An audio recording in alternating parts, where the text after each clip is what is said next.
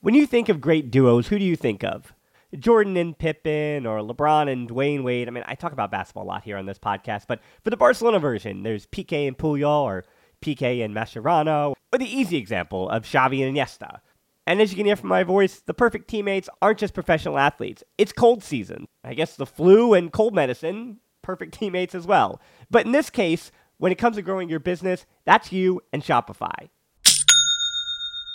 Shopify is a global commerce platform that helps you sell at every stage of your business. Shopify helps you turn browsers into buyers with the internet's best converting checkout, up to 36% better compared to other leading commerce platforms. To be honest, I've been doing this show long enough, and as I mentioned, it's cold and flu season. You hear it in my voice, especially during the holiday season. So, whenever it comes to this business, anything that I can set up and kind of have working in the background that I know and can trust is just plugging along without my attention. Those are the things that I really value at this point. So when my brain is foggy and all I can do is manage to turn on the microphone, talk to the guest, or just talk to myself and get out a piece of content, everything else, having that all automated or working in the background, that's been important to keeping me sane. And that's the thing about something like Shopify. What I do love about Shopify is how no matter how big you want to grow, Shopify gives you everything you need to take control and take your business to the next level. So no matter how big or small, how good of a month or how bad of a month, things are just the same working in the background. Shopify powers 10% of all e-commerce in the US, and Shopify is the global force behind Allbirds, Rothy's, and Brooklinen, and millions of other entrepreneurs on every size across 175 countries. Plus, Shopify's extensive help resources are there to support your success every step of the way because businesses that grow grow with Shopify. Sign up for a $1 per month trial period at shopify.com slash tbpod, all lowercase. Go to shopify.com slash tbpod now to grow your business no matter what stage you're in. Shopify.com slash tbpod.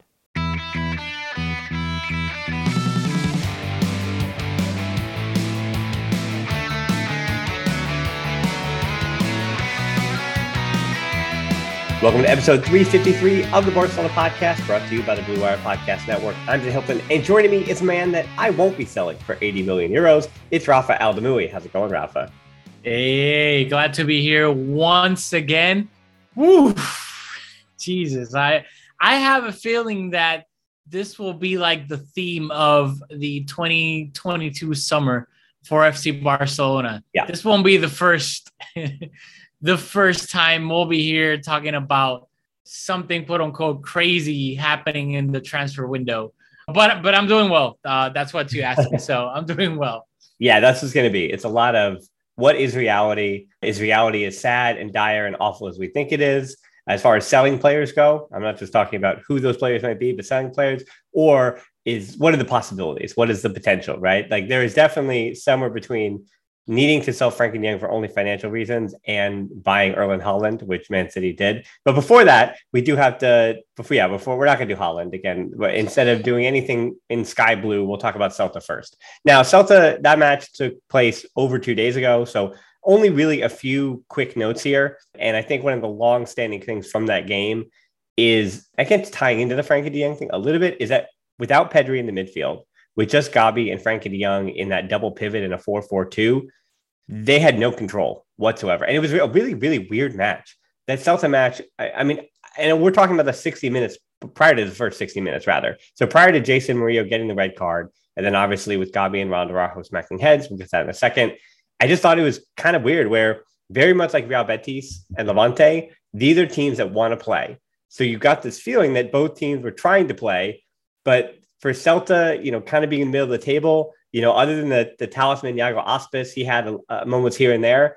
They weren't really doing anything too crazy. You know, Brais Méndez, he took a few too many touches on one or two occasions, and they probably could have scored a goal, but they weren't really putting too much pressure on Barca in the same way. Barca in no way were controlling the match, but because they had four forwards, they were kind of you know, making things happen occasionally before the first goal, 30 minutes in. And then once that happened, it was this thing, you know, this weird thing where, hey, isn't Javi Galán the guy that Barcelona is supposed to be looking at? Isn't he one of the, the prime candidates, you know, not take over, but to back up Alba? And then we watch what Dembele can do to him. And Dembele, you know, it's an odd thing that next season, Galán might be the Barca player and Dembele would be not the Barca, right? And so it's just a little bit of funky moments. But what was your perception of that match? And you can give it to me anything, either the goals because Barca scored three of them, and Dembele was good, and Aubameyang on target, Memphis on target. Ferran Torres deserved to come out of halftime, and then we also got a Riqui Puig sighting, and that was again all before the injury. So give me what you got in the first sixty minutes. I'll try to be like to the point. First of all, I thought it was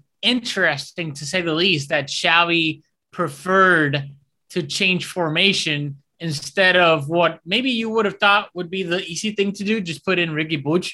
Nico's out, Pedri's out, Busi's out. So don't mess with things and just put Riqui Puig in. I mean, we're already qualified for the Champions League. We're not winning the title. I know we're fighting for the second place, but at the end of the day, like if you're not gonna put in Riqui Puig in this game, then you're never ever gonna put him in because it just didn't make any sense. He tweaked, tweaked with the formation, three at the back, four in the middle. Then like people were questioning like, is Ferran gonna play as an interior? Is it gonna be Memphis?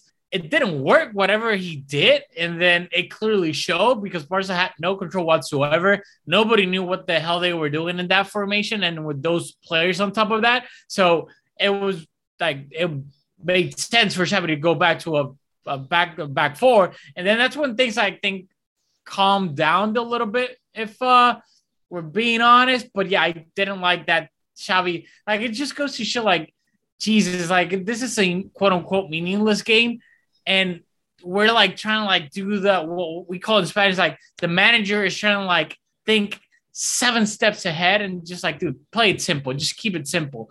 Um, and then Dembele, it, it, it just goes to show how frustrating he is for the good and the bad because his we all know he's really fast. He can go by people as he showed in that goal. What we question about Dembele is his end product. And against Celta, both of his assists were perfect. They weren't they weren't too complicated. He just needed to put the ball simply in the path of uh, Memphis for the first goal, and the second goal, I I thought was that was it Aubameyang? I forgot who he Could assisted. have been Ferran Torres or Aubameyang, but exactly, yeah, yeah the, that cross. But at the end of the day, that's what you kind of want from uh Dembele, consistently speaking. That just for the play that requires a simple pass, do that. And sometimes it may sound weird, but Dembele doesn't do the simple thing that you think he should do or execute the pass, a simple pass. Like I'm not even talking about intricate passes and whatnot, just simple passes, the, the perfect amount of force, weight for the pass. And he did that. That's why Dembele is so frustrating because he has so much raw potential still. And you're like, will he ever put it together to be consistently good in all aspects of being a winger for Barcelona? I don't have the answer to that. He may not even be a Barca player next time I'm on this podcast. So who the hell knows? But apart from that, I'm glad to. The thing is, before Ansu came in, the only thing I'm looking forward during these last few games is to watch Ansu Fati. I'll be totally honest. I just want to watch Ansu, see that he's okay. well. He doesn't have so that he doesn't have any any setbacks. Get him back in rhythm and whatnot. But right before Ansu came in, the Ronald Araujo thing happened. And that completely damped my mood. And I wasn't able to enjoy Ansu as much as I wanted to. I'm like, just get to the 60th minute. I want to see Ansu. But well, let, me, let, uh, let, me just let me just go on the Dembele point real quick before yeah. we move on to Ansu and Araujo and everything. Dembele leads the Liga in assists with 13, in one in front of Karim Benzema, but he has played more than 1,200 less minutes than Benzema, right? Dembele has played 1379, meaning 1,379 minutes, 20 matches played, 13 assists. Benzema, with 12 assists, has played 31 matches, so 11 more, and he's played 2,500 minutes, right? Like, you're right. Dembele has a job, and it's to assist his teammates scoring goals, and he's done exactly what he's been asked for. And on the point of Ansu as well, that was kind of what, again, I'm looking for, but also I don't know how much to look for as well, because we're still seeing Ansu without Pedri, which I always go with the stat here, and it's not changed because the second Ansu came back, Pedri was still out. So they've still played less than 15, 15 total matches together in almost three years of time. 15 matches total. Pedri and Ansu have been on the field together. So I, I continue to say we don't know. And then the Ansu Dembele thing, you get a little bit of a taste when Barca's up by a man. So A, that throws off the spacing just a little bit.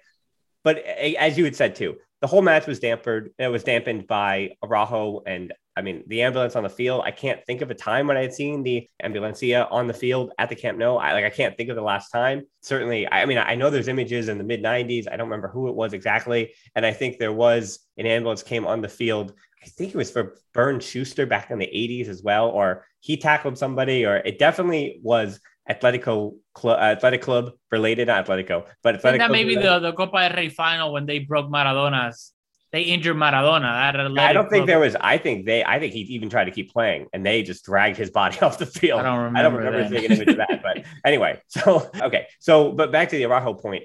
Yeah, I think you and Barcelona are the two that always get the rant. You're the two that always seem to be on the show. I actually look back at this, who always get the concussion and head thing rant. And the Araujo situation was obviously terrifying because he was fully unconscious. He winds up trying to go back to defend, takes like 20 steps, and then collapses in that weird way, fully unconscious. Iago Aspas, that is, as they say, a real one. That is a legend, not only of Celta de Vigo, a legend of uh, the club. And I think for Barcelona fans, he and Eric Garcia, quick to the scene, got Araujo on their side. You know, you just you don't mess with that kind of stuff. I, have worked with CPR stuff before. Like it's just it's serious. Like you get them on their side, you do the right thing, and then get get the medical professionals out as fast as possible.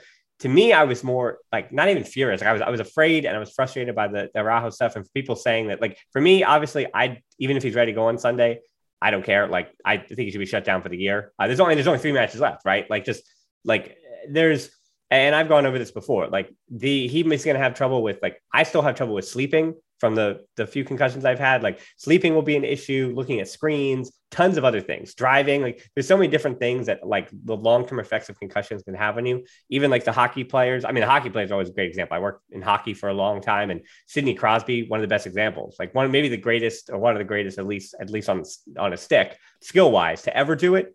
But he's had those concussion injuries, uh, concussion issues on and off for more than a decade, right? And so for him to be 22 years old, it's just going to keep following him.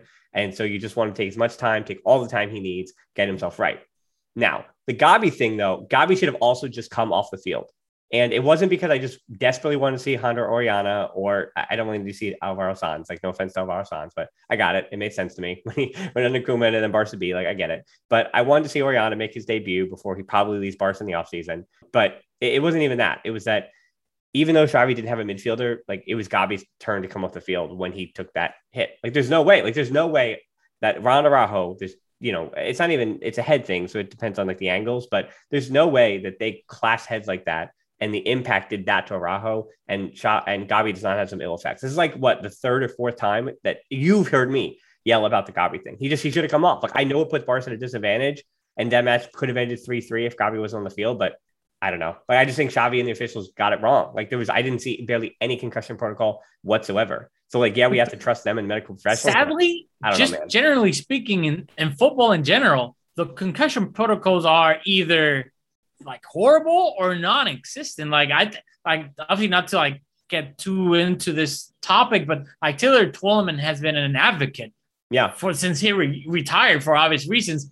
And, and he's been a real critic. Every time something like this happens, he's very critic of it because it's just sadly it's it's a worldwide problem in football. Concussions aren't taken as seriously as they should. And Gavi and Araujo aren't the first they should be the last, but sadly they won't. There Players we see. There should be that, a medical emergency. Yeah. There should be a medical emergency head injury substitute. Like that should yeah. exist. Like there should be a caveat. Like it should barely be reviews. And for those who would abuse it, like it's that's the whole point. Like you don't yeah, have those kind of things. We can't have nice things when people abuse it. But I mean, clubs A, I, I think for a player that's getting a head injury like that, like the choice to take them off, right, as a medical emergency, like usually those are the players you want on the field. the guys that are playing at that level, that hard, that takes those injuries, like you always think it's it's usually it's center backs, right? It's usually. Like I always think of the Italian guys, like Chiellini, Bonucci. Like how many always, times have we seen Chiellini with the head? Yeah, yeah, around, just yeah. wrapped around his head. Like so, and those guys you're going to keep them on the field. Like you want them on the field. So if they pass the con- uh, uh,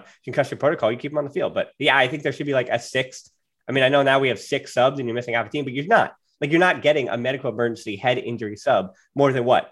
I mean, for if, if this year it would have been for Gavi three of the four times, but right, that's what you're talking about. You're talking yeah. five times a year, you know, just to be careful. When you think of great duos, who do you think of? Jordan and Pippen or LeBron and Dwyane Wade. I mean, I talk about basketball a lot here on this podcast, but for the Barcelona version, there's Piqué and Puyol or Piqué and Mascherano, or the easy example of Xavi and Iniesta. And as you can hear from my voice, the perfect teammates aren't just professional athletes. It's cold season. I guess the flu and cold medicine, perfect teammates as well. But in this case, when it comes to growing your business, that's you and Shopify.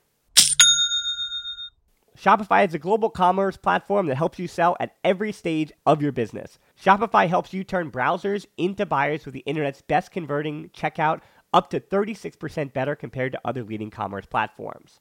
To be honest, I've been doing this show long enough, and as I mentioned, it's cold and flu season. You hear it in my voice, especially during the holiday season. So, whenever it comes to this business, anything that I can set up and kind of have working in the background that I know and can trust is just plugging along without my attention, those are the things that I really value at this point. So when my brain is foggy and all I can do is manage to turn on the microphone, talk to the guest, or just talk to myself and get out a piece of content, everything else, having that all automated or working in the background, that's been important to keeping me sane.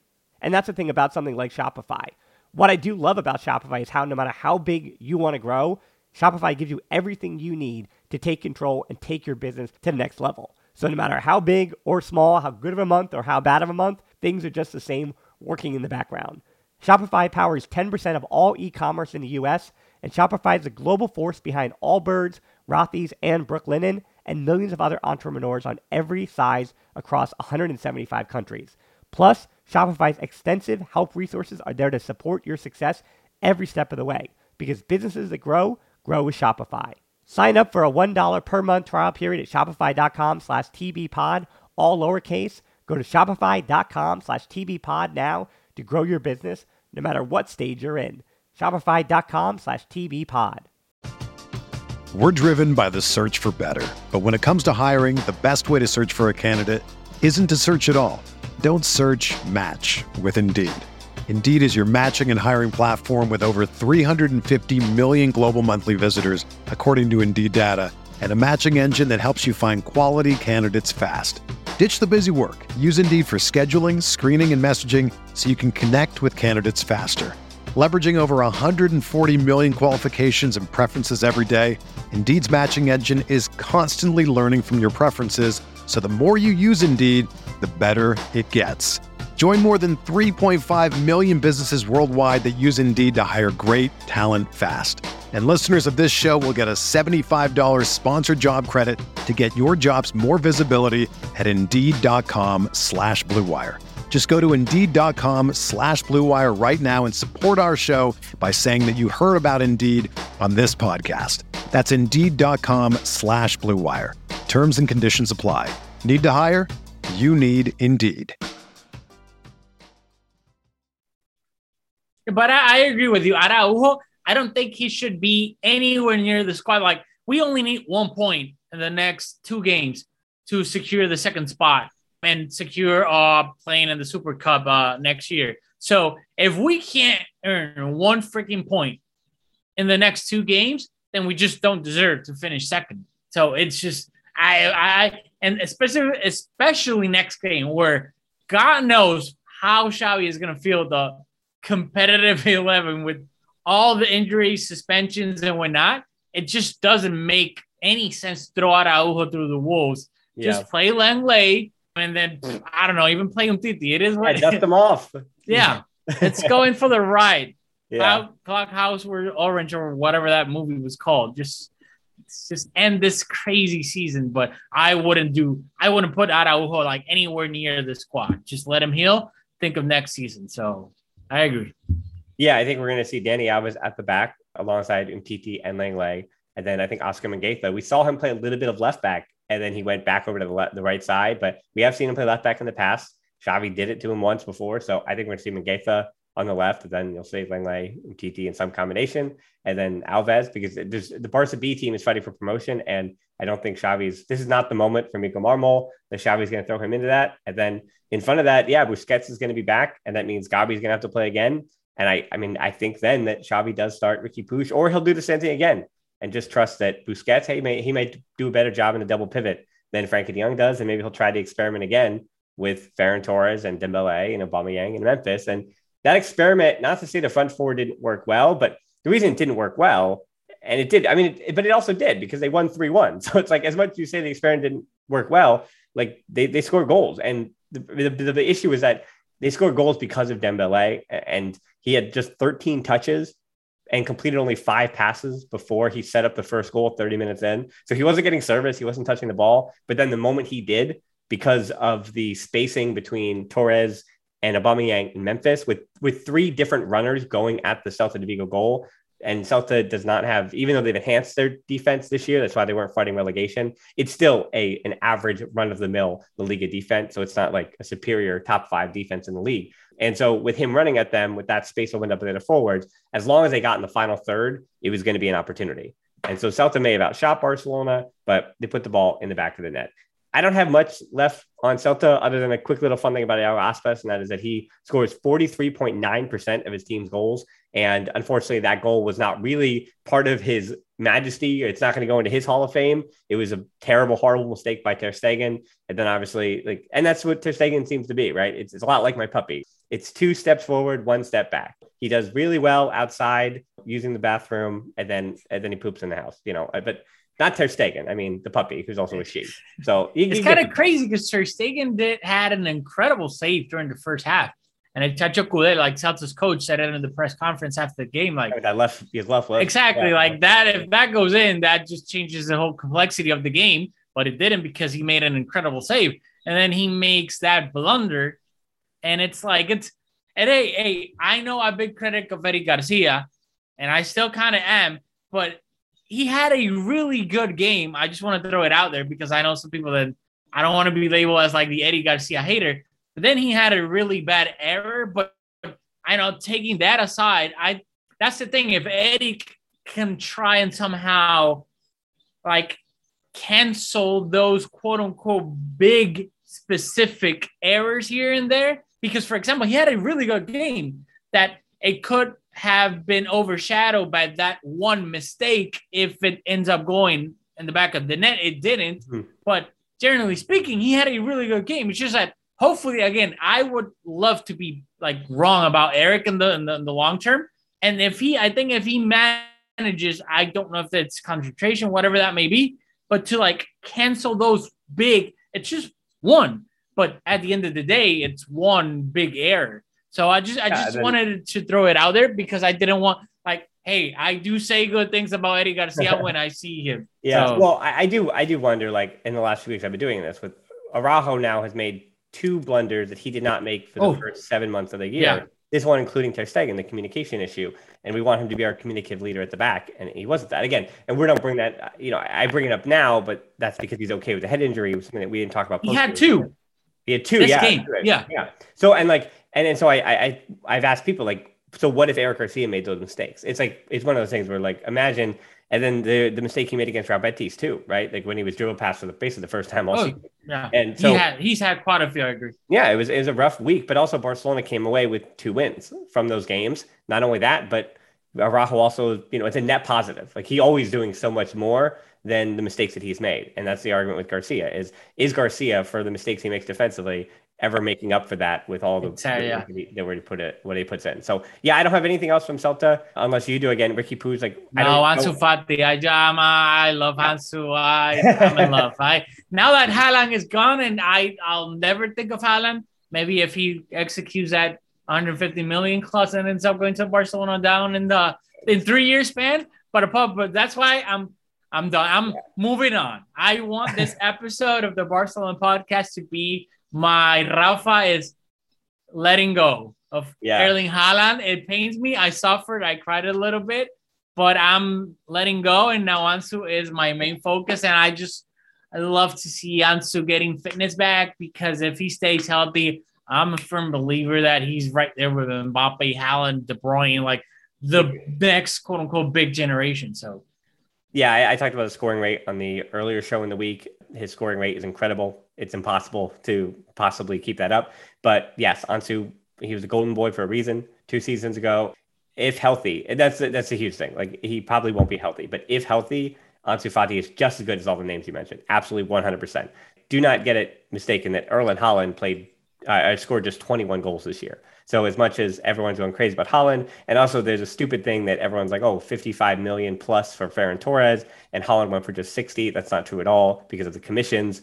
Like in, in total, Haaland is going to cost Man City much, much closer to 130, 140, 150 million when all is said and done with commissions to his father, to to well, uh, with really uh, Raiola's passing, it'll be to the agency that that that Viola was a part of and takes and taken over, as well as the commission for the signing as well, and all the parties involved. But speaking of transfers and speaking of letting go, it is time. I I, I was in, in, the last five years. You know who I'm talking about? No, no, no, no. We're not doing Frenkie De Jong just yet. No, no, we're not doing Frenkie De Jong just yet. We're talking about another player that is definitely going to be in the Premier League. Like, the, the, yeah, yeah, that's going to be the Premier League. Right, a little more smiles, a little, a little lighter, a little more jovial. In the last five years that I've hosted this show, I have been so calculated in my negativity towards Felipe Coutinho, and he is the one player from anyone else that I think, to a point, I have been unjustly mean to and negative to. And I'm just so happy that he not to I you know I don't abuse him or anything like that. I just he never fit. And from the very beginning, from that very first, I, I looked back on show number four. We talked about Liverpool's Felipe Coutinho, Frances and I did. And I was like, I don't think he's going to fit. And then we did that for six months. I said, I don't think he's going to fit. And then we did a show about how how he might be jammed as a square peg into a round hole at Barcelona. And I we, we went through the whole tactical breakdown and I tried to go back at his Espanyol time and his Inter Milan time. And I tried to just, as every Barca fan would do, like, hey, this this transfer cannot be this odious. There's no way that this transfer is so nonsensical that they would purchase a player that will absolutely not fit. And 106 appearances, 26 goals. I mean, they the website that being FC Barcelona even put 65 wins, 24 draws, and 15 losses, and two loan spells in, in his time at Barcelona.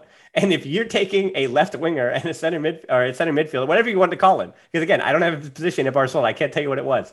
But if you have to tell like a manager what his wins, draws, and losses were that he was involved in, that's it did not go well. That is the that is the the easy answer. But he's now 29 years old. He was 24 when the saga began. He's now 29 years old. Had four goals and three assists in 16 Premier League games, which is good under Steven Gerrard, who seems to like him.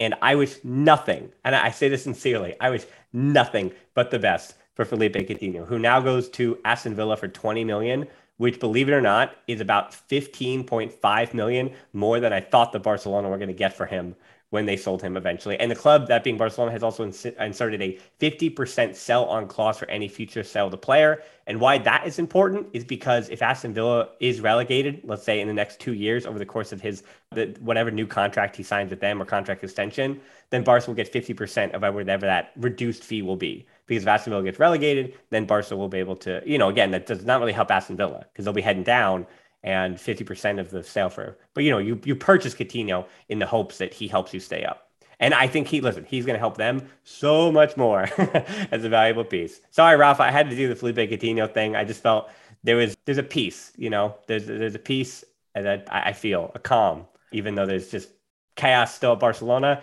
At least Coutinho's not involved in the chaos anymore. I'm ha- I'm happy it's over. It feels like uh, we say that in Spanish gangrena as it in English gangrene. Like when like a, like your foot, like if you're hiking and it's really cold and you just gotta like cut the uh, the entire leg or, or, something like that. I think yeah. it's called gangrene, like on your leg or whatever. It kind of feels like that. Like he was like slowly eating away Barcelona's body, and it was up to a point where hey, we got to literally cut our entire leg in order to save the rest of the person. And I, it's it's the biggest transfer in Barcelona's history. Is probably the worst transfer in Barcelona history because of the price and the and what he actually ended up doing. It is um, 100. percent And yep, I it just I wanted it to so that I was hopeful that it was kind of gonna work in a way because of that. What ended up being the downfall that he wasn't good at any specific like specific position. Like he wasn't an interior izquierdo and he wasn't an extremo izquierdo as a left winger. So he was none. And I thought maybe blindly now, now that I look at it, that that was maybe going to benefit, be polyvalent in that aspect. At the end of the day, not only that, but what really bothered me about Coutinho during his spell at Barcelona, I mean, he's talented. Nobody can deny all the talent that Coutinho does have. Yeah. It's just that I, I don't know if attitude is the right word, but that fighting spirit spirit that when things got rough, he didn't it didn't seem like he had the attitude to put the team on his back and be like, no, no, no, like we're we may go down or we, we may lose, but we're gonna go down fighting. It just was like when things went bad, he would just put his head down or inside like a turtle and hide. And that's what like, damn, like we're looking for for a Batman. Like you're you're a Robin at best. And that's to put it lightly. I was gonna say another, another Batman character. So it, it was disappointing to see how under pressure, like that Barcelona shirt, Xavi has said it numerous times in his press conferences. Barcelona shirt, Barcelona's kid weighs a ton. It's not made for everybody. You may be a great player, which Coutinho is. Let's not get it twisted. Technically, he's amazing. You may have been a great player at another great club like Liverpool, but Barcelona is completely different. It's not the same. And sadly, it that's it's just it's it's ah, it just like s- summarizes sadly the whole Neymar saga and how that was the start of the end for that whole generation. Yeah. We just we, well we not you and I Barcelona's whole Bartomeu the board took Neymar's money invested it in Coutinho and Dembele but more Coutinho and it was a complete disaster. And I'm just happy that it's over. It's it's it's just time to move forward, and it's it is what it. I Koeman I know said that a lot. It is what it is, but now it's done and dusted. We got 20 million. I know there's gibberish and like how like the financial books work and whatnot, and that it counts now before May and things like that. So let's just move forward because Coutinho literally is a thing of the past now. So, yeah, I mean, I cannot believe that they got him. They've sent him on loan to Bayern Munich, and he scored two goals in that Champions League matchup against Bayern. I mean, against Barcelona. That is like the football. The football gods are full of irony and like to see people suffer in the most ironic way yeah. well, possible. Like, like there, there, was like there was other players brought up like Hleb from Belarus, yeah. the Arsenal midfielder, and the other ones that flopped, even like Douglas, obviously Lord Douglas. But those guys were not the transfers for those guys were just again not justifiable in the same realm. Yeah, uh, Felipe Coutinho could never outrun his transfer number, and the only the only this is just top of my head, so people definitely hit me up on Twitter, or whatever, with other great examples. But one of the ones that I think of with Coutinho is after the Neymar money came in, and he was like the big, you know, the golden goose that that money was spent on. It kind of that by messing up that transfer and getting all of that those funds wrong on the transfer market. I mean, yes, Dembele as well. But again, Dembele was in theory. I mean, we're seeing that now. It took five years, but in theory, it was a thing that made sense. So I, I didn't yell about it then. I'm, I'm still not going to yell about it now. But because Coutinho didn't didn't make any sense at all, that set the club back. Like by, by misusing those funds, it set the club back multiple years. And the only other player, and he was actually in a big grouping, and that being Marc Overmars, way back when. Marc Overmars, when he came in, it was a pretty inflated for the time. It was a pretty big number. And when he came in, it took a little bit for Barcelona. Like he did not fix the problems that he was supposed to. Like he wasn't even supposed to be the savior. He was supposed to be one of those players like Coutinho. That was a really great player. He's supposed to be a starting caliber player. You put him right in the starting eleven, and he enhances you. He helps you get back to glory. He helps you put you back on that path. And Overmars never did that. He never, uh, if I mean, he was just it was an overflated number, and it did not work. So again, there are definitely other numbers, but you know, it really the whole idea of transfer numbers and, and those huge, you know, sums, that's the last, what, 10 years? You know what I mean? Like uh, even, even less than that. It, Neymar was the one who broke the whole market. But prior to that, you know, things were inflated and inflation and inflation, inflation works. And so many of the other really ones that didn't work out happened in the Premier League from 92, you know, when it became the Premier League from 92 through the 90s when teams were really just going after guys with newfound money. And the Liga, with all the financial issues that Spanish football has had, even Barcelona and Team in the Liga have not really had the opportunity to, we'll say, get it wrong so often. So, like, I'm not saying that guys haven't flopped. I'm just saying, like, for for guys that Barcelona tried to a big transfer on and it and it didn't and it fell short. I mean, the other one example would be the swap between Eto'o and Ibrahimovic. And because of Eto'o going the other way, that number wasn't what it could have been. Because, but also because of the era they were in, Barca won regardless. You know what I mean? Regardless of Ibrahimovic, like it kept happening. But like, let's say Ibrahimovic, you know, had derailed Barca in the way that he could have, and they wind up not winning any trophies the next season. Where I mean, that would have been a calamity. All right. Speaking of calamities, we're gonna hit some Frenkie de Jong talk right now. Head into the rumor mill. If it was yesterday, Rafa, I would have started with this. Frenkie de Jong to Manchester United for 80 million euros. But Spanish journalists, Catalan journalists have really come out in full force and tried to quiet this a little bit. But yeah, let's let's talk about Frenkie de Jong now. What can I say? I got it right here. Frenkie Jong, first jersey. Well, I think first year, second year, whatever that may be. Ah, this just seems whether I mean we don't know yet if it's gonna end up happening or not, but it's it's it's it's something that I don't think should surprise anybody because if there's one big name that's been thrown around during the past year and a half that Barcelona, if needed, would sell in order to make a profit and fix in a way their financial issues, not completely, but again, in a way, it's Frenkie de Jong.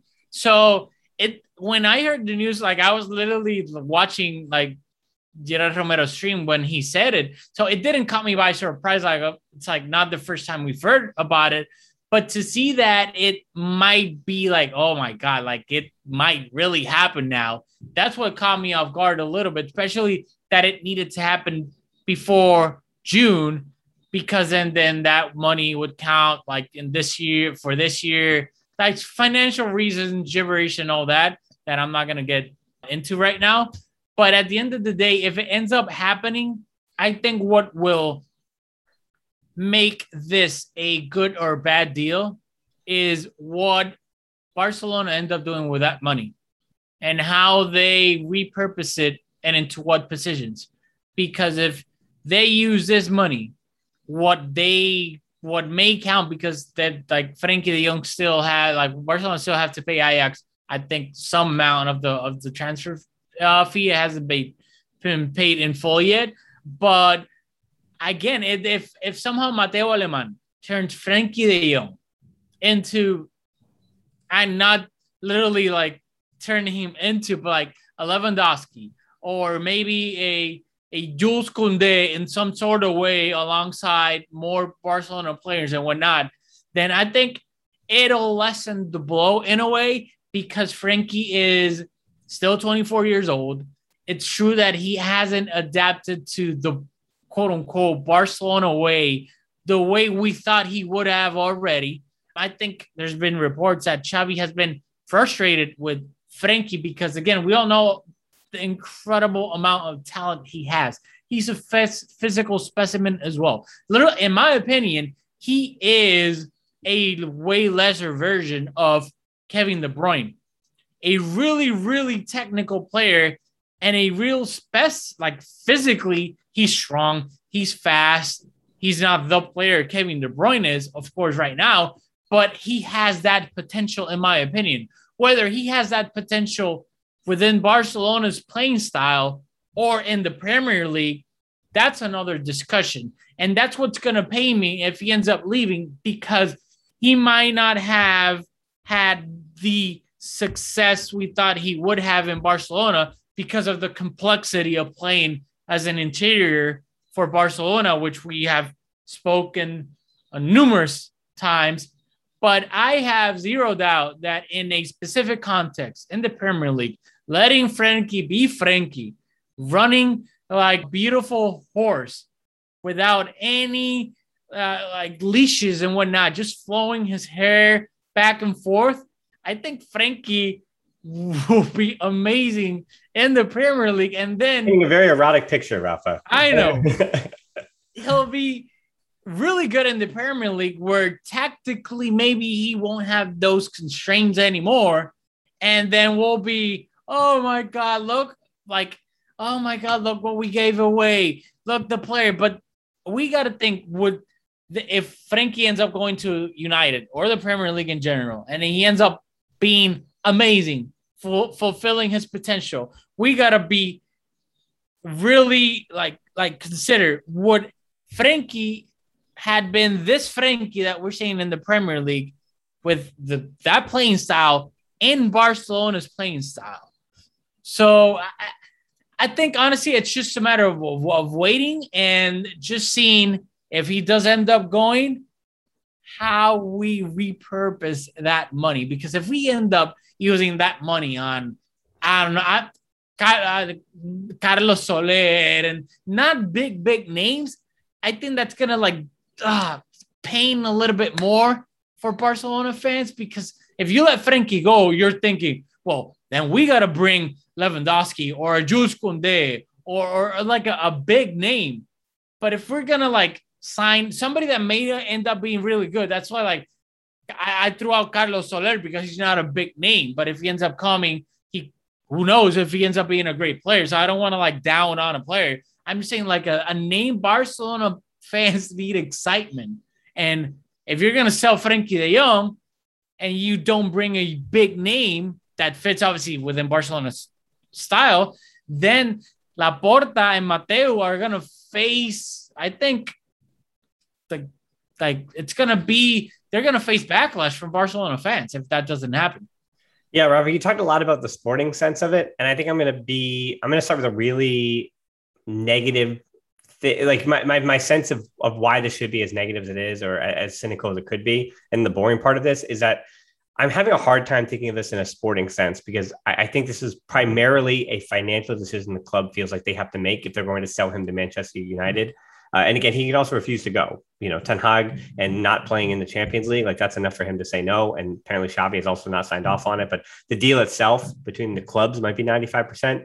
But you know, I, I, think the only sporting thing here is that Pedri and Gavi with the picks over Frenkie De Jong for the interior spots for the future, and obviously that makes sense. But again, that's that has nothing to do with De. I think De would still want to fight for his spot and be competitive. He loves living in in Barcelona, but. To, to look at the financial reasons for why this could happen and even the distribution of funds, because the names there are Koulibaly, Lewandowski. Again, nobody like we'll say big, like like the young players, sub 23 superstars that we keep talking about, like our stars that we're talking about, like mm-mm, mm-mm you're talking like the 27 to 36 or whatever. Like it'll be a, a total of, you know, you using this to pay for Azpilicueta's wages plus whatever, like, and get Barcelona's transfer limit number, a wage number, still low enough that you can get everybody underneath and actually get players in there because even then it seems like Barcelona is still on borrowed time when it comes to January. That's what some of the rumblings I'm hearing is is that the January guys technically Barcelona is still fighting to get under the number that needs to get like without it would to, to, not deal with a penalty next year from January. And so like I'm that's what I'm seeing for good reason. Like Sergio Roberto is getting these drive-by shots at Roberto, like, oh, or Man City is signing Erling Haaland and Barcelona renewing Sergio Roberto. But a few things here and a few things that also I think make a little bit of sense. Like I've said before, you need to get Roberto's renewal done now before January 30th to get Gavi's deal done now. again, that still continues to make sense. The timing of that is really important. All of these things need to be done by June 30th to put them on this finan- this fiscal year's balance and not the next one. Just like what Laporta tried to do even last last season, where he tried to take the biggest losses then and not later, so the wage limit will rise later and improve. So even it's if, if Barcelona really are continuing to be in that financial dire mess, they're again hedging their bet that they're going to reinforce in January because that might be their only option. That they have to get, you know, it might be another tough summer. It might be. It might be a rough summer for Barca again. And looking ahead to next January and looking ahead to next summer. And that's how you get out of a problem. And we were warned this is a multi season problem. You know, just because they lost Messi wasn't the end of that story. And, and there was warnings that there was more coming on the horizon. Again, it's 140 million euros of of not even debt, but to get under that wage limit. And the, uh, another question too about where that money goes. Like, what if De Jong has to be moved to make Dembele's renewal possible? That was one of the questions I asked. And at this point, again, we only saw a taste of Ansu and Dembele, but would I trade De Jong for what we're seeing of, De, of, of Dembele? I think you have to because Frenkie is a really, really good player. And he's a high level player that it just eats up minutes, especially in that Barca midfield, and does a great job uh, figuring out what he is. And now I'm talking about the sporting thing a little bit, but if you have to decide between what you can get from Dembele, he just wins you games. Like again, like single handedly against Celta de Vigo. Yeah, everyone played a part, but Dembele just one v one took a guy on, and Barca won a match they shouldn't have, where they didn't bring their best. They were kind of limping, and they still got a, a, a result in the Liga you know, and that's because of Dembele. Like that's what he does. In the same argument that I put him in the same category as Ansu and Pedri. Like I'm sorry, like I, I am not overrating him, but he what he is is a guy who just wins matches with the ball at his feet, just like Pedri, just like Ansu. There's these moments. There's a blink. You blink and it happens. And De Jong doesn't have that ability to kind of just win a match with a moment with sheer force of will. He's also a different player. And from the sporting perspective, that kind of is what frustrates me. That uh, as I, I tweeted yesterday, the first thing I thought was we never got to see De Jong at the pivot for any extended amount of time. Now, in three years, so people are saying, oh, look what he did in three years. He doesn't deserve a fourth. And this whole thing was that eventually, right? Eventually, Xavi, eventually somebody sees him as the pivot, as that player that's going to dribble forward, maraud forward, use his defensive acumen. We're never going to see that Frenkie de Jong, because even at Ajax, he didn't really do that. He has it's a double pivot with Schöne, who kind of protected him a bit. But anyway, we're not going to ever see him at a pivot. And yet, Frenkie de Jong for 75 million euros will have come and gone with no succession plan for Busquets. And like in my brain, I cannot make that make sense. Where, right, you got through the, the whole Frenkie de Jong era is come and gone, and still Busi remains. And it's not that Busi's done anything wrong. It's that uh, even with the transfers coming in, like Kessié is not a replacement for Busquets. I, I talked to the Milan guys. He is an interior. That's what it is. And I think there's a lot of pressure right now being put on Nico to be in a double pivot potentially. Because again, with Pablo Torre, who I don't want to overrate him, but Pablo Torre is a very, very good teenager, another very, very good teenager. He might flop. He may not be ready for the moment, but I'm telling you, from the responsibility that he takes on uh, for Racing Santander, he is their best player. He very much alone puts that team forward into promotion to the second division. Pablo Torre is just like Pedri and Gavi. I think he's just a, I mean, he's 19, so he's a little bit older even. So he is ready, I think, to step in maybe not even year one, but maybe it's Barca B plus. You know what I mean? We get a taste of him a little bit and we get it, but there's a lot on Nico then moving forward. And, and there was a there's a report that came out today. He might even go on loan, or the club might even choose to sell him with a buyback. And that information is is antithetical to the idea that somebody is as in Nico is going to be the long term pivot to replace Busquets. I just I don't know what Barca's planning at that position, and it's terrifying. But I want to I want to ask you about this real quick because I, I agree. Maybe like if we're looking at this like in black and white, there's a quote unquote overbooking of the interior role. Gavi, Pedri, uh, Pablo Torre coming in, Kessie coming in. Um, Sergi Roberto's is still going to be in the team, at whatever that may be, to whatever role he plays. And, and Nico uh, played interior Nico too. Nico played interior he, he, wasn't a pivot. He was an exactly. Interior. That's about five, six players. So there's clearly an overbooking that you you might say, well, we are kind of covered that we can let Frenkie go in a way and we we right. still have a bunch of interiors.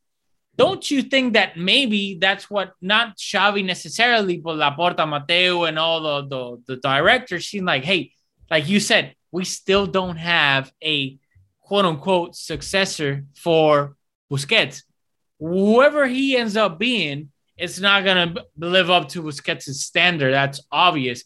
But and probably not even come close. But at least like something that might resemble, at least playing style wise, what Busquets is. Don't you think that maybe this could be like, hey, let's cut our losses with Frenkie because we are covered as an eh, with the interiores, and let's just try and maybe whether they're right or wrong, they don't think Frenkie would ever excel as a long pivot. Yeah. And I mean, then try and like repurpose that who that might be. I don't know. I haven't heard any rumblings and whatnot. I, I mean, Zubimendi was mentioned a while ago. Uh, I know the big names like Tchouameni, that's not going to happen because of what Monaco, what you just said, like the, the big young stars. Make it happen. Make it happen. I, I mean, I, don't know. I push back a little on the overbooking though, because you could have said that the forward line is overbooked. That's why Adama Traore doesn't get any minutes. That's why Luuk de Jong and Martin Braithwaite, you know, Luuk de Jong has his role, but Braithwaite doesn't see the field at all, even when he came back healthy. You could say those things are overbooked. But in the same way in that midfield, like that midfield is limping. Like, I mean, that midfield played with two midfielders. Frenkie de Jong was one of them, plus Gavi. So even if Kessié arrives and Pablo Torre maybe or maybe isn't ready, like even if Kessié arrives, that means he's that third midfielder then when Busquets inevitably gets suspension because Busquets he got yellows this year. He's going to get suspended. He does get suspended every like like seventh match he gets suspended because he just picks up those yellows in transition. And you think a year older Busquets is going to get less yellows in transition? I don't think so. And then the same thing if Pedri continues to be as injury plagued as he is now, what every seventh game you're missing two of your three starters, and now all of a sudden it's Kessié, it's Gavi, and you hope you didn't put Nico out on loan because he wants more minutes, right? And it's like I'm just saying, like about the overbooking, like these squads that compete across everything, and for Xavi to push for second to be a part of the Spanish, I mean, uh, of the Super Cup, like you need a deep squad. Like you need to be six deep at midfield in the best of it. And you know, so immediately my thought too is like, yeah, Pablo Torre is supposed to be the young, the, the Barca B midfielder that's going to get start to get moved in, right? But then beneath that, like I'm trying to look at that midfield for Barca B, and Orellana, uh, Jandro Orellana was supposed to be the next guy, and then you know there are some other kids, right? There's Alex Garrido, there's like, but that's what I'm already looking at. I'm saying, is Xavi going to get to a point next season where three of those midfielders that we're mentioning are all out injured, and he's got to hit the panic button, right? And then all of a sudden, you've got Eric Garcia at the pivot spot. You're going, what is happening right now? Uh, and like, and those things. Not to say that Eric Garcia won't be. I know people have fun with that, and people a lot suggest about the pivot thing, but I always defend Eric Garcia. I'm worried about him as a pivot. I just I'm, I'm throwing that out there. Like I, I don't want to take I don't want to take too much time thinking about that. But everything he does well, I don't. I, and every I, let me reverse that. Everything he does poorly, I can see being greatly exposed at the pivot position. And so I just I don't want to think about that right now. Like I'll consider it if Xavi does because I trust Xavi. But I, I, mean, I think the last question for you, Rafa, is that if this is it for De Jong, how will we remember his time at Barcelona? Because I, I think you and I have been I say much more kind to him. I don't think I've ever gone full blown, like even in the times when he didn't do well and things weren't working, I always think it was more of a structural thing. And I always thought there was things to fix. Like I felt like at his worst, it was a spacing with Busquets. And to me, his problems always just seems to be instructional, like from the manager, like this is what the manager is trying to do. And we saw these improvements under Xavi already about one touch passing, a little bit quicker, his spacing with Busquets. And and I, I, there were moments under Xavi when it started to make sense. And I think if you hear that Xavi doesn't want him to leave, it again goes back to my thing about the finances. I can see the club basically saying we are going to sell you. Like, can we sell you, please, for 80 million euros? And Xavi still not signing off on it, and that and both of those things being true because I can see how Xavi sees this player, sees his quality, and says, "I know how I'm going to make this work." Even next to Busquets, there are moments, and we need to just make those moments all the time. Can that happen? I mean, that's what most people say, right? Inconsistency is how we'll remember his time at Barcelona. But I disagree with that. I think we are going to remember him as a good player in a rough time for the club when there was clubs going through a lot of transition and a lot was on his shoulders. I, I think it's a mixture of both. And then, like real quick with the, the Xavi thing, I think it, he might, and I, I think I don't think he wants to part ways with Frenkie. But at the end of the, the day, due to the dire economical situation, Laporta, Mateu, and company might go to Xavi like, hey, I know you don't want to like sell Gavi, but you also want like eight new players because you need a left back, and a right back, a center back, and this and that. And like the only way we might be able to kind of do that is we gotta sell him. So you gotta pick your poison. Do you want Frenkie? But then we can't give you a left back, a right back, a center mid, and this and that. So it's kind of like Laporta and uh, and Mateu going up to Xavi, you got to pick a pill like the Matrix, the red or the blue. Yeah, it, it is what it is, sadly. And I think Xavi during his last press conference, he was so like his joy was taken out of him because I think he kind of knew that damn, like I'm gonna have to sign off on something that I don't necessarily want to because of all the needs of this team. So he just like the joy that he came in and positivity. Now it's like you see him, it's like a dementor in Harry Potter, sucked the life out of him. Yeah. Um. So, and then going back to Frenkie, I the thing is, I think it can be everything that you said can be. It's like a little bit of everything with Frenkie. Yeah, it is true. He came in during one of, if not the worst eras of Barcelona's recent history, without a doubt. Uh, the has he been inconsistent? What a lot of people say that you don't necessarily agree with. I think he kind of has been to a certain extent because of it. I think it's we're prisoners of expectations. And when Frenkie came in, I think the majority of Barcelona fans were glad that he came in at such a young age. Even the transfer fee, given how crazy the transfer fees had been for the most part, wasn't that crazy given the context. So I think there was a certain like unity between everybody in that span. Like, hey, Frenkie is really good. He's going to be the guy that leads the way in Barcelona's midfield for the next 10 years. So I think, honestly, my comparison, it's kind of like a romantic comedy in a way that it's like the, the couple was just, wasn't just meant to be. And they part ways, they cry together, and then they wish the best for, hey, I wish you nothing but the best. And then you see the other person getting married, having kids, and you're like, it hurts you, but at the same time, you know that it, it wasn't to work out with that person. So I think to me, that's if that does end up happening, that's how I will remember Frenkie. what could have been. Didn't he finish second or like as the second or third top midfielder in the Ballon d'Or voting from his from that semifinal Champions League performance at Ajax? Like when they went to the mm-hmm. semifinal, I mm-hmm. remember him being a a high high selection in the Ballon d'Or voting that year, uh, the, the year when he came to Barcelona, right? Like that's, mm-hmm. I was on the back of the expectations of being that midfielder. And that's true. Like for 75 million euros, there was an expectation that he was going to be a top five midfielder in the world. And now that he has been outpaced by Pedri, the potential of Gavi at 17 certainly has outpaced what De Jong in his prime. You know, and that's a big question too about Barca. How many players do they have in their prime? Really, it's just Frenkie De Jong and Dembele in that age group. The rest are still approaching it, and the others are obviously on the other side of it. And it, it's to, to, wrap it all up, there is credence to those Dest rumors too, because it's the same thing. The Dest as a valuable asset, like very few players on the team are untouchable, that just being Ansu Pedri Gavi if he renews and Araujo. And so Dest, he's going to be sold for players that are not as good. And like, that is another thing about the Frenkie de Jong thing. Like even though we can find some logical reason as to why Barcelona needs to sell him for the market value that he's at. Because again, if he's 25 next summer and has like a similar season and it doesn't work out again, and Barcelona didn't reinforce in other positions with it, then his market value goes down. So yes, from a business perspective, now would be the moment. You've got to you've got to sell him when when the iron's hot. I get that, but in the same regard, like we can look around world football and admit that there's a good chance that yes, there are other players in the team that could step up in those spots. Mitchell's a good position for Barca because they got very fortunate with transfers. Again, that's why I have a lot of faith in the Pablo one as well. But like if you're looking to bring in, as you mentioned, Carlos Soler or Fabian Ruiz, like those are just lesser versions. Well, Carlos Soler is a little different of a player. He might actually fit. He might fit in Xavi's system really, really well. But like Fabian Ruiz to me is like for like, just a worse version of Frenkie de Jong. And the club has been interested in him quite some time. But I, I literally just see when I watch him play, Frenkie de Jong, except he just doesn't have the exact same dynamism that de Jong has. He just happens to be Spanish, right? That's what he has. And I don't know how, how far that goes for for winning trophies, right? So anything you get in his stead is not going to be as good. And again, to the Dest point, if Dest is sold for 20 million, that means whatever right back option they bring in, again, mostly most likely Azpilicueta, is because he's coming on a free transfer. And that's a stopgap solution.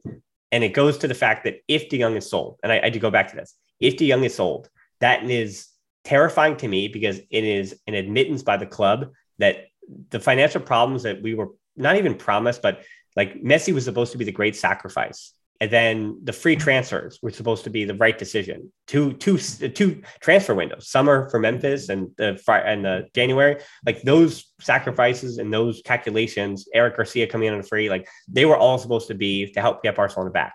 And we were also warned that this might be continuing. And so Frenkie de Jong is sold. To me, that says that any expectation you have of some big player coming, it's going to have to be who you think. Those free agent, those stop gaps players who are much older, likely players in their 30s. And then maybe, yeah, Koulibaly might be the answer for 25 to 30 million. And then all of a sudden, you're putting a lot more on Koulibaly to be the savior, if, especially if he's 25 to 30 and that's the club has 40 to spend. And then now you have to decide between Koulibaly and Grimaldo to be, you know, to do you grab a backup left back or you go another year with Alba and just make it work because Alba has made it work for one whole season without a backup. There's no backup left back all season long. And Barca just made it work. So they're going to just try to do it again and say, hey, you know, we're struggling financially. That's why we had to sell Frank de Jong. So we just, we don't have it. Like you have to just, you want to reinforce the center back spot, then that's what they're going to do with Koulibaly. And there might be not be enough funds. And like, and those are the kind of sacrifices that I'm considering that I'm saying, like, when you're looking at the transfers, yeah, like, of course, I'd love to make a bunch of videos about, and I already did this, but I'd love to make a bunch of like, you know, guys, I'm, I already did this, guys, I'm looking at, you know, players that you're considering, or, and then for the, the report that came out about Ruben Neves, Tchouameni, and Zubimendi from Real Sociedad. Those are the picks for to replace Busquets, right? And that one went viral last week. People went crazy and excited. Of course, I've I was one of the first to Zubimendi. I'm patting myself on the back. I mentioned him like before he was even breaking in when he was fighting for time against Guevara and Guevara of Real Sociedad. Like I said, Zubimendi, there was something good about him, and he's now entering his prime. He's good. You know, I don't know. He's not crazy good. People are going to be disappointed. I just want one Kool-Aid, but I think he's good. I think he's a nice rotation piece, especially he can play the pivot in a solo pivot position. I've said what I think of Tchouameni before, and Ruben Neves is also be, you know, a, a pretty good piece in. But all three of those guys are impossible, if, especially if you're signing Frenkie de Jong. Like if you're signing Frenkie De Jong, there's no like there's no midfielder coming for 40 or 60 million. So I just I, I think it's either he is here and the club can maybe do some moves financially, or he's gone. And I think that's even more restrictive to what they can do. I finally got to my point. My wife always no, gets at me that I don't get to my point for a while. I agree. I agree in the midfield. Admitting it. Because Kessie's coming in now, he's not a pivot. He's going to play as an interior. But I, I honestly, if, if we are selling Frenkie and this does end up happening, and then on top of that, I also read like the Dest rumors and whatnot, and I didn't know that like Monchi apparently was asking about Dest during the last January transfer window and whatnot.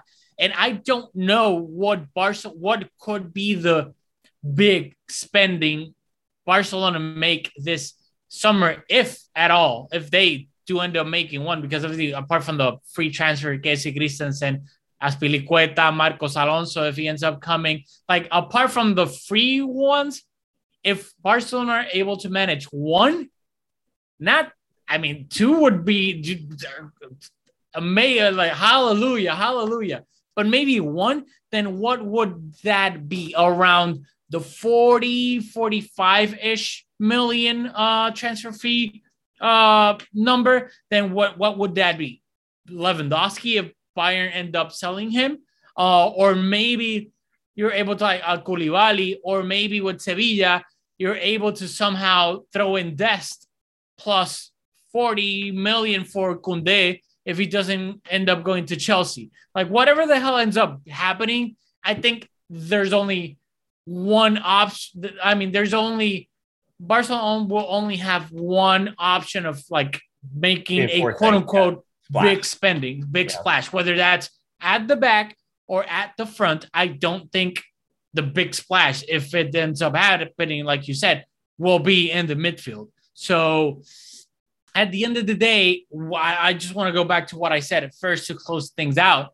The whole Frenkie de Jong thing, if it ends up happening, him going to Manchester, I think will be tied up with whether Barcelona are able able to get a Lewandowski or a Jules Koundé with Dest and Gb Jabba Jabba Jabba because I don't think Koulibaly, who if he ends up coming, I think would be a really good player and an upgrade defensively speaking. But I don't think that would be a big big name that would satisfy the the need for Barcelona fans. That would either be a 34 year old Lewandowski yeah. because he is freaking Robert Lewandowski, and people will forget about his age, or a Jules Koundé because you would think, oh my God, young, he's great, fast, defensively speaking, he can play as a right back if needed as well. Like, I think it would take a either a Jules Koundé at the back or Lewandowski up front to be like, well, it was quote unquote worth it getting rid of Frenkie. Yeah, but I mean, like, I don't mean to drink the Kool Aid that the club is putting out, but the most important things the club did was renewing Ansu, renewing Pedri, renewing Araujo, and then yeah. the next most important thing to do is renew Gavi. And again, if that means sacrificing yourself for another year of Sergio Roberto, and having him just paying for him to watch game. I mean, also paying a lot less to watch games in the stands this year, then you have to do that. And then and then that that was the thing that, that mattered. So like, yes, new players are what excite you because if you because it's always a logic, right? Like, how can with the players you have now, why aren't you winning trophies with the players you have now? Like, how are those players going to be the ones moving forward, right? Don't you need new players? Don't you need other players to help the players who are currently there who couldn't win trophies, who just finished second, who were eliminated from the Europa League? Don't those players need to help? But you know, we keep going back to it, and you know, uh, Rafa, you were right from the start that Ansu being healthy and returning for a full season next year changes Barcelona's trophy hopes, whether it's Champions League, whether it's, I mean, even advancing from the Champions League group stage and La Liga, Copa del Rey, Spanish, whatever. If, if you really care about the Spanish Super Cup that much, like sure, like, but whatever trophies that you're going for, a full healthy year of both Ansu and Pedri do I think more. We're winning the league. I just want to say, like, if Ansu, like, we if they stay healthy with that Araujo, we're winning the league next season. That's how I completely agree. My bad. I didn't want to interrupt you, but I just want to say that that's how um that, that's how much impactful they are. And it's like, oh, no wonder. Like if you if you take Benzema and Vinicius out of Madrid and Courtois, their three best players, they're not probably not winning the league. It, it is no, what it is. If you if you take away the two, three best players of any team, their title hopes, whatever that League Cup, yep. Champions League, whatever it may be, they go down the drain, and that's what happened to yeah. us. And it's and it's that that thing where how can your top two most important players be 19 years old, but they are. They and are. like it's it's but it's not also it's also not a bad thing because these are like prodigious talents and they also get older every year in a good way and a bad way because they continue to be older and injured and that continues to be a problem so yeah I, I, think those two returning healthy and if those two play 50 games apiece next season that is more impactful than any any player that's going to show up. With I think honestly, the exception of Lewandowski, the guy scored 34 goals this year. Like I don't care how old he is. Like the guy scored 34 goals, and if you can afford him, he's going to put the ball in the back of the net. And he's a stopgap. He doesn't solve any problems for the future.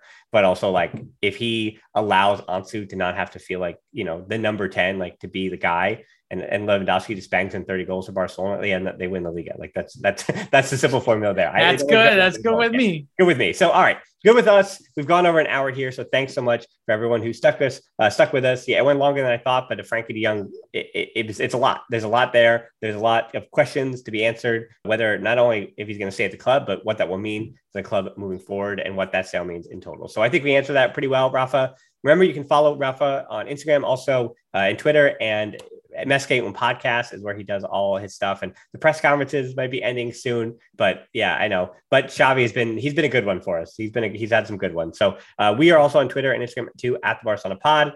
Our close Facebook group, the Barcelona Podcast. Patreon, same thing, the Barcelona Podcast. YouTube, match reviews are also coming to the end, but I also have a few things cooking that I, I plan to unveil when the season ends. So that'll be a little more history stuff, a little stuff that uh, we don't usually get to. Again, that's where I shine in the off season, the Barcelona podcast over there. And then our store, that's in the show notes as well, the Barcelona podcast. So I will be debuting, not debuting, but you can look at what the merch is. But I, I did order more merch, so it'll be coming to me soon. So I'll be able to show everybody uh, what what they what they can uh, order and what they can look at. So thanks so much also to those who have purchased uh, and, and have equipped themselves. So again, I want to remind you: tag yourself, tag us so that I can uh, say a thank you publicly on social media if you uh, when, when you get your stuff. So thanks so much for listening to the Barcelona podcast. Until next time, we'll talk to you soon. And Forza Barca.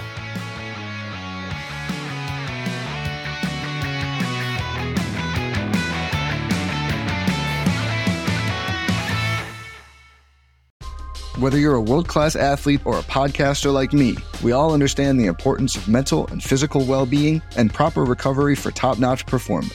That's why I'm excited that Unified Healing is sponsoring this podcast. Unified Healing is a new and super innovative global network of wellness centers powered by Energy Enhancement System, or EE System. If you haven't heard of the EE System, you'll want to listen up. This technology promotes wellness, deep relaxation, purification, and rejuvenation. At hundreds of locations across the globe, access to a center is easy and affordable. Interested in experiencing the EE system technology for yourself? Go to unifydhealing.com slash bluewire to learn more and find a center near you.